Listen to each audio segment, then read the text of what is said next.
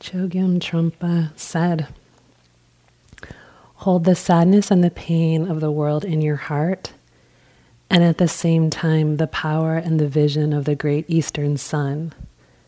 Then the warrior can make a proper cup of tea. Hold the pad- sadness and the pain of the world in your heart, and at the same time, the power and vision of the great eastern sun. Then the warrior can make a proper cup of tea. I wanted to tonight explore uh, in this period um, compassion practice, and particularly compassion um, with difficulty or with conflict. Matthew had posed the inquiry to look into the nature, the relationship between letting go and love. I think it's equally interesting to look into the relationship between letting go and compassion, really letting go in all the heart qualities.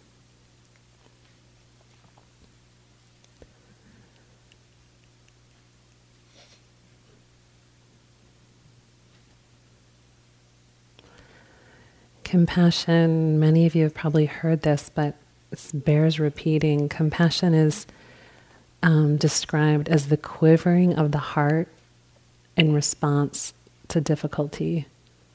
So this quivering of the heart in response to pain. And we're all tender enough right now where we are experiencing that directly we can really say, like, I know compassion. This is compassion. When the heart quivers in response to difficulty.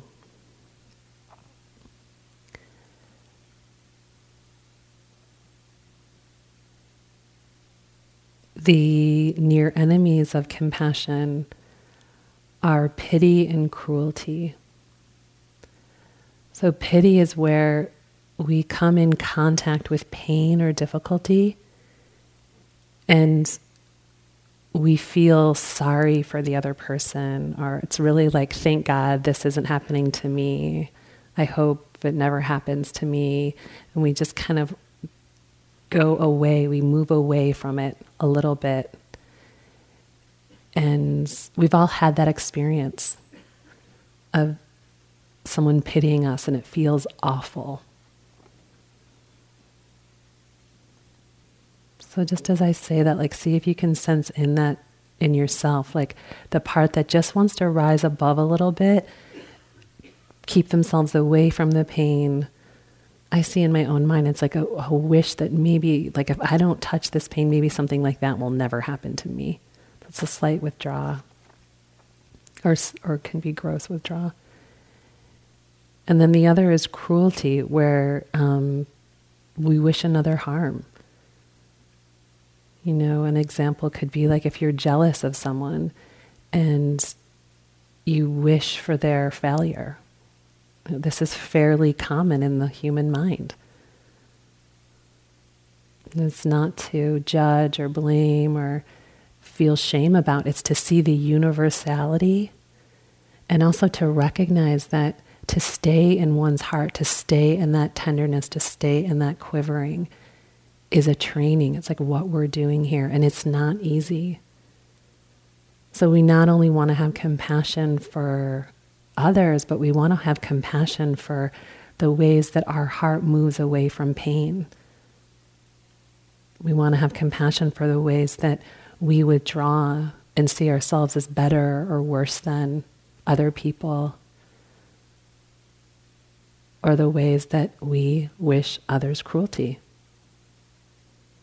You know, cruelty is like this it's not personal, it's the nature of the human heart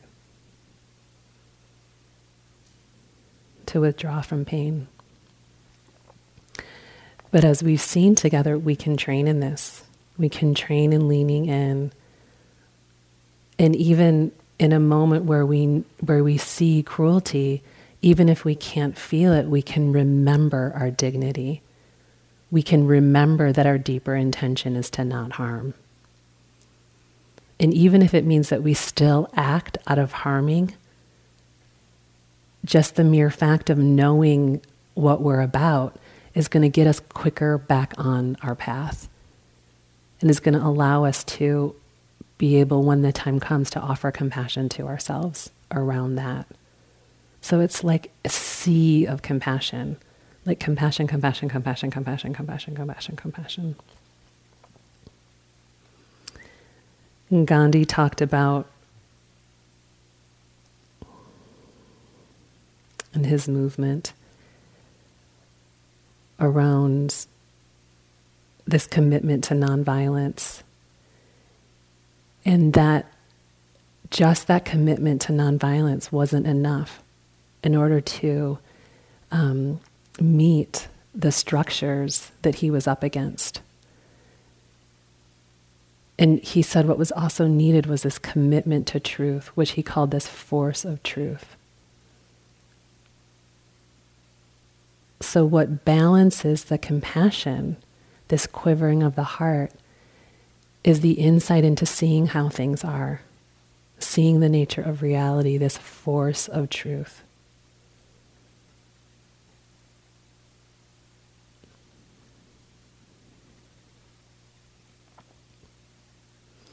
And there can be a friction between those this commitment to not harm, and then the truths that we're seeing.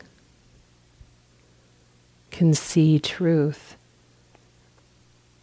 and not want to harm, and it's hard to know what to do. That's a lot of what came up in the interviews today. You're seeing things clearly, you know what you're about. What do I do?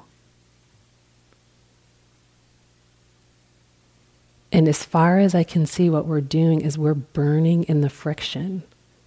We're burning in the friction. We're learning how to stay with the dukkha. We're learning how to stay with the dukkha. And it's the dukkha, the pain, that leads to non suffering. When we can stay in that tension, new possibilities can emerge creativity, ingenuity, insight, understanding into the nature of reality, into the next step on the path. It's not this conceptual mind. I mean, that it's, you know, that can work sometimes, but about these deeper questions that all of us are sitting in right now, it's this burning in the friction. Thoreau talked about like a counter friction, this counter friction and encouraged ones to like act against injustice. Said we had a duty to disobey immoral laws and structures. Like a duty to sit in this truth and this compassion in order to challenge the immoral laws and structures that are in our own hearts and minds. What beliefs are running your life that are immoral, that have nothing to do with your deepest values? This is like the rewilding of the mind. We're seeing the truth in a commitment to non harming, in a field of compassion. and burning in the friction in order to allow new insight and understanding to emerge individually and collectively for the benefit of ourselves, and then with a power and an integrity that has ripple effects throughout the entire six billion universes. because part of the insight that we see is this interdependent, that we're interbeing, this interdependence, this radical interdependence. So I want to read to you a prophecy. And this was a prophecy that was shared to me by a woman that I mentioned to you, Joanna Macy. and she was given to it. She was given it in the 1980s, but it actually comes from. Um, let me see where did it. I want to say like 12. Yeah, tw- it's from t- it's 12 centuries old, and it's a prophecy from the Tibetan tradition. Um, that's a we- very well known. It's a very well known prophecy that had been told. There comes a time when all life on earth is in danger. Great barbarian powers have arisen. Although these powers spend their wealth in preparation to alienate one another, they have much in common. Weapons of unfathomable destructive power and technologies that lie waste our world. In this era, when the future of sentient life hangs by the frailest of threads, the kingdom of Shambhala emerges. You cannot go there, for it is not a place. It is not a geopolitical identity, entity. It exists in the hearts and minds of the Shambhala warriors. And he used this phrase, warriors nor can you recognize a Shambhala warrior when you see her or him or they.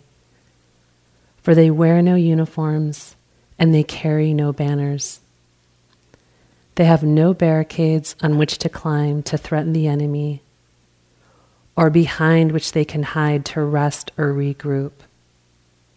They do not even have any home turf Always they must move on the terrain of the barbarians themselves. Now, the time comes when great courage, moral and physical courage, is required of the Shambhala warriors. For they must go into the very heart of the barbarian power, into the pits and pockets where the weapons are kept to dismantle them. To dismantle weapons in every sense of the word they must go into the corridors of power where decisions are made. The Shambhala warriors have the courage to do this because they know that these weapons are mano maya. They are mind made. Made by the human mind, they can be unmade by the human mind. The Shambhala warriors know that the dangers threatening life on earth are not visit upon, visited upon us by any extraterrestrial power, satanic deity, or preordained evil fate. They arise from our own decisions, our own lifestyles, and our own relationships. So, in this time, the Shambhala warriors go into training. So, when he said this, Joanna, who I imagine was just delighted at this point and on her seat, was like, How do they train? And he said, they train with two weapons. She was like, What weapons? And he held up his hands in the way that lamas hold up ritual objects of bell and dorje, which symbolize the union of the masculine and feminine. And he said, These weapons are compassion and insight. Both are necessary. You have to have compassion because it gives you the juice. It gives you the power. It gives you the passion to move. It means not to be afraid of the pain of the world. Then you can open to it, step forward, act. But that weapon by itself is not enough. It can burn you out. So you need the other. You need insight into the radical interdependence of all phenomena.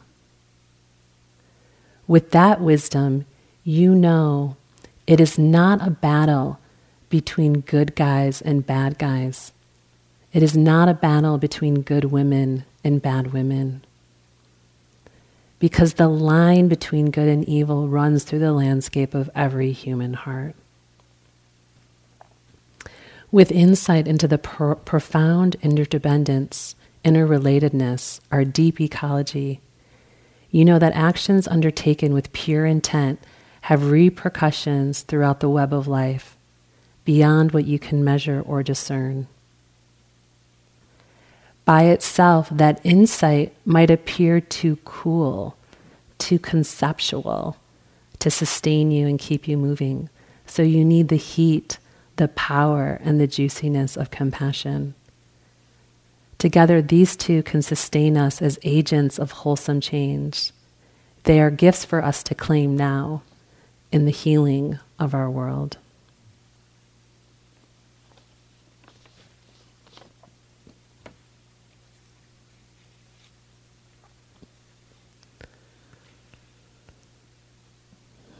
Let's take some moments to let that just resonate and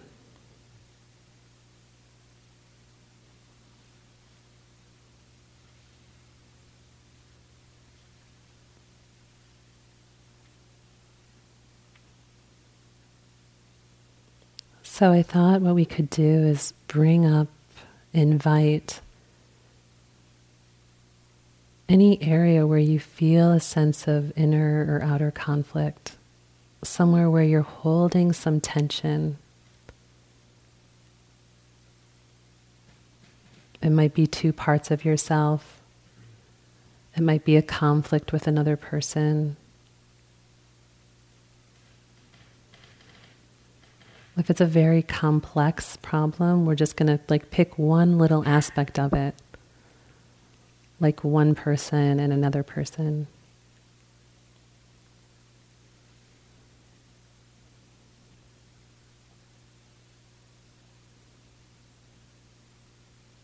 And then I'm going to invite you to hold up your hands like the with like if you had the bell and the dorje. Just hold up your hands. yeah, it's nothing like, you know, just hold up your hands. You just hold up your hands. and just feeling like these two sides of the conflict.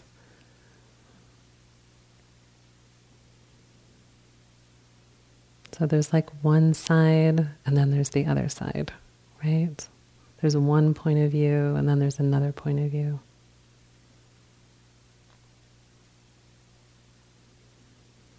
And so taking one hand and placing that hand like kind of at this at your center. So like take this hand and like bring it down. You can put the other one down. And then you can put the other one all the way down.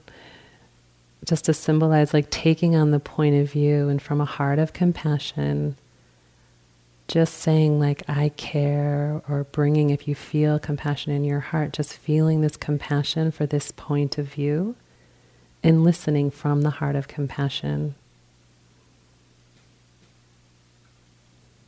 So feeling into the conflict feeling into the difficulty. And this particular point of view this particular part of it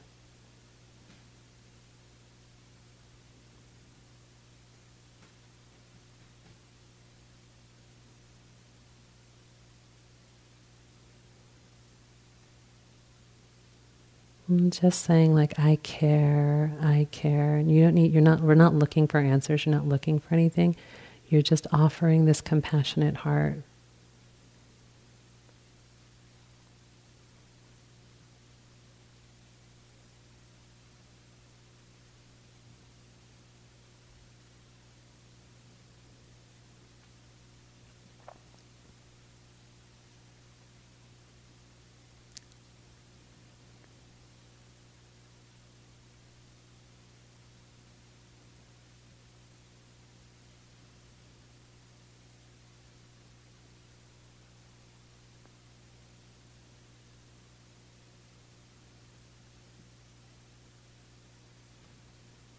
Just being willing to sit in the fire, whether the heart is closed or open. And just recognize that if your mind is thinking about this, it's thinking about it because it cares.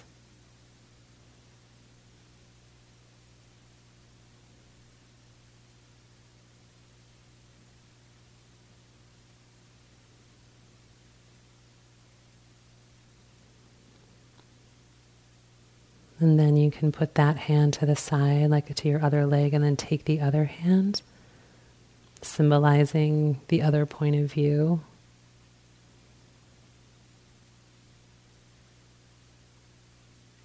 And just as practice, just again, like you can kind of dissolve the other side, try to redirect the attention and bring to mind this other point of view.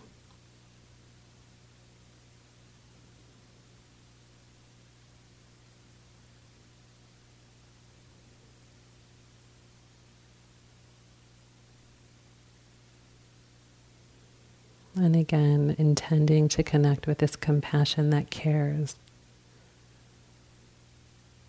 You care about this point of view.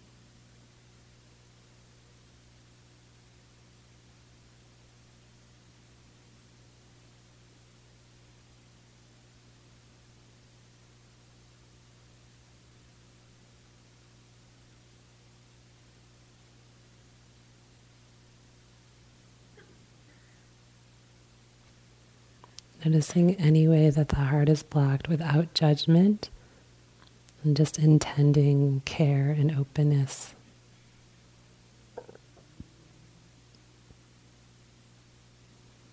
Doesn't need to happen quickly.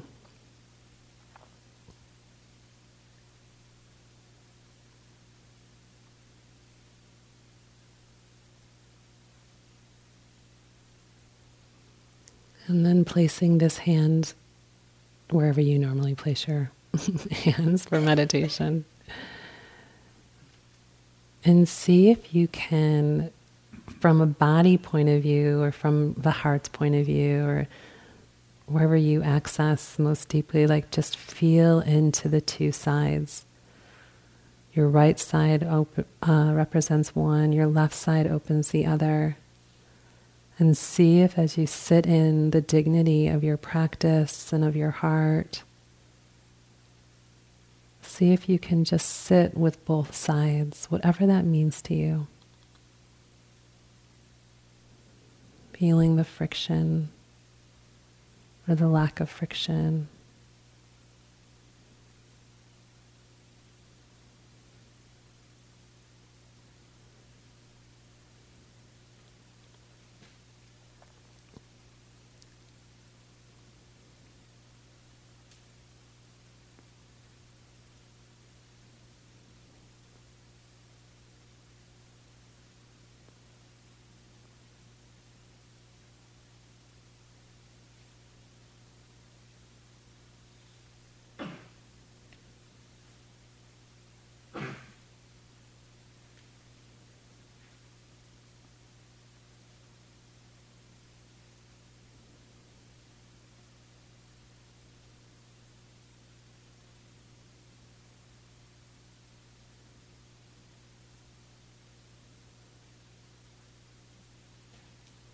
This force of truth and compassion that's able to listen,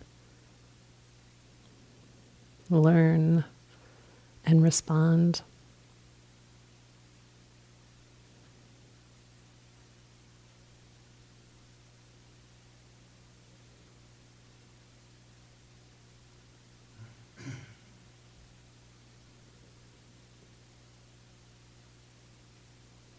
if you feel a connection with this, intention, you could set the intention for yourself, like right here and right now, to listen to multiple points of view, to listen with a heart of compassion to multiple points of view. That that's one of the things that you want to be about.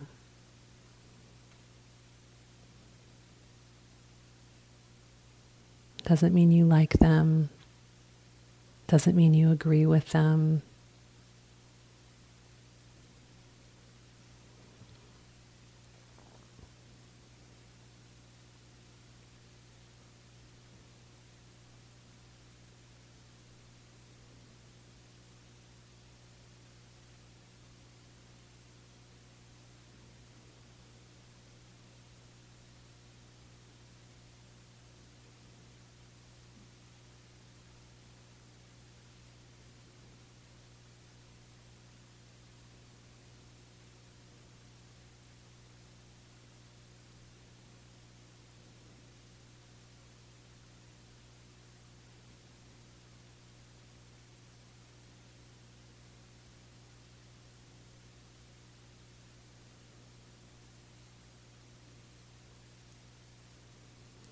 I think what it means is that you're about embodied compassion. And it can feel like sometimes we're all alone in our intentions. But this insight into the radical interdependence of all phenomena allows us to sense into all the other beings that are committed to compassion as well. So, just like right now, just sensing into all the beings in this room that are committed to compassion and wisdom, that are committed to letting go and expressing the qualities, the awakened qualities.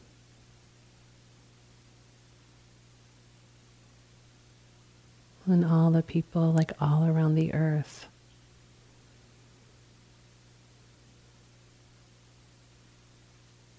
We so aren't in this alone.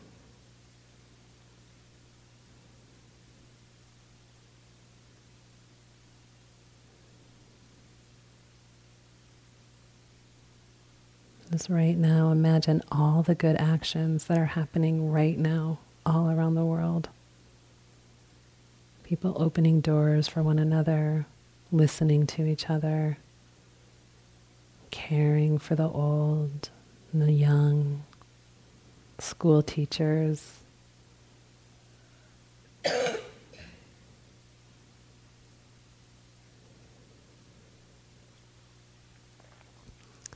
Late night classrooms. So many good actions happening right now. And can let go of the burden.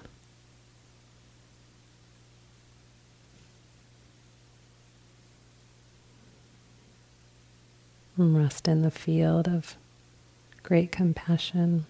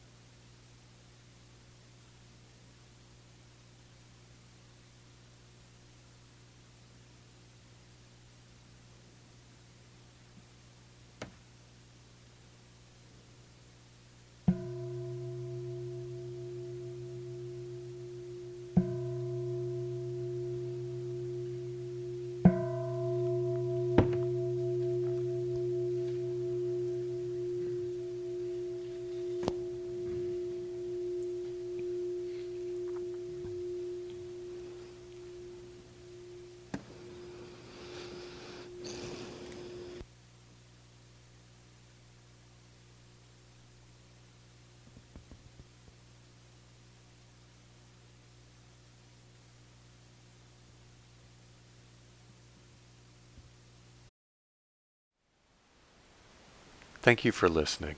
To learn how you can support the teachers and Dharma Seed, please visit dharmaseed.org slash donate.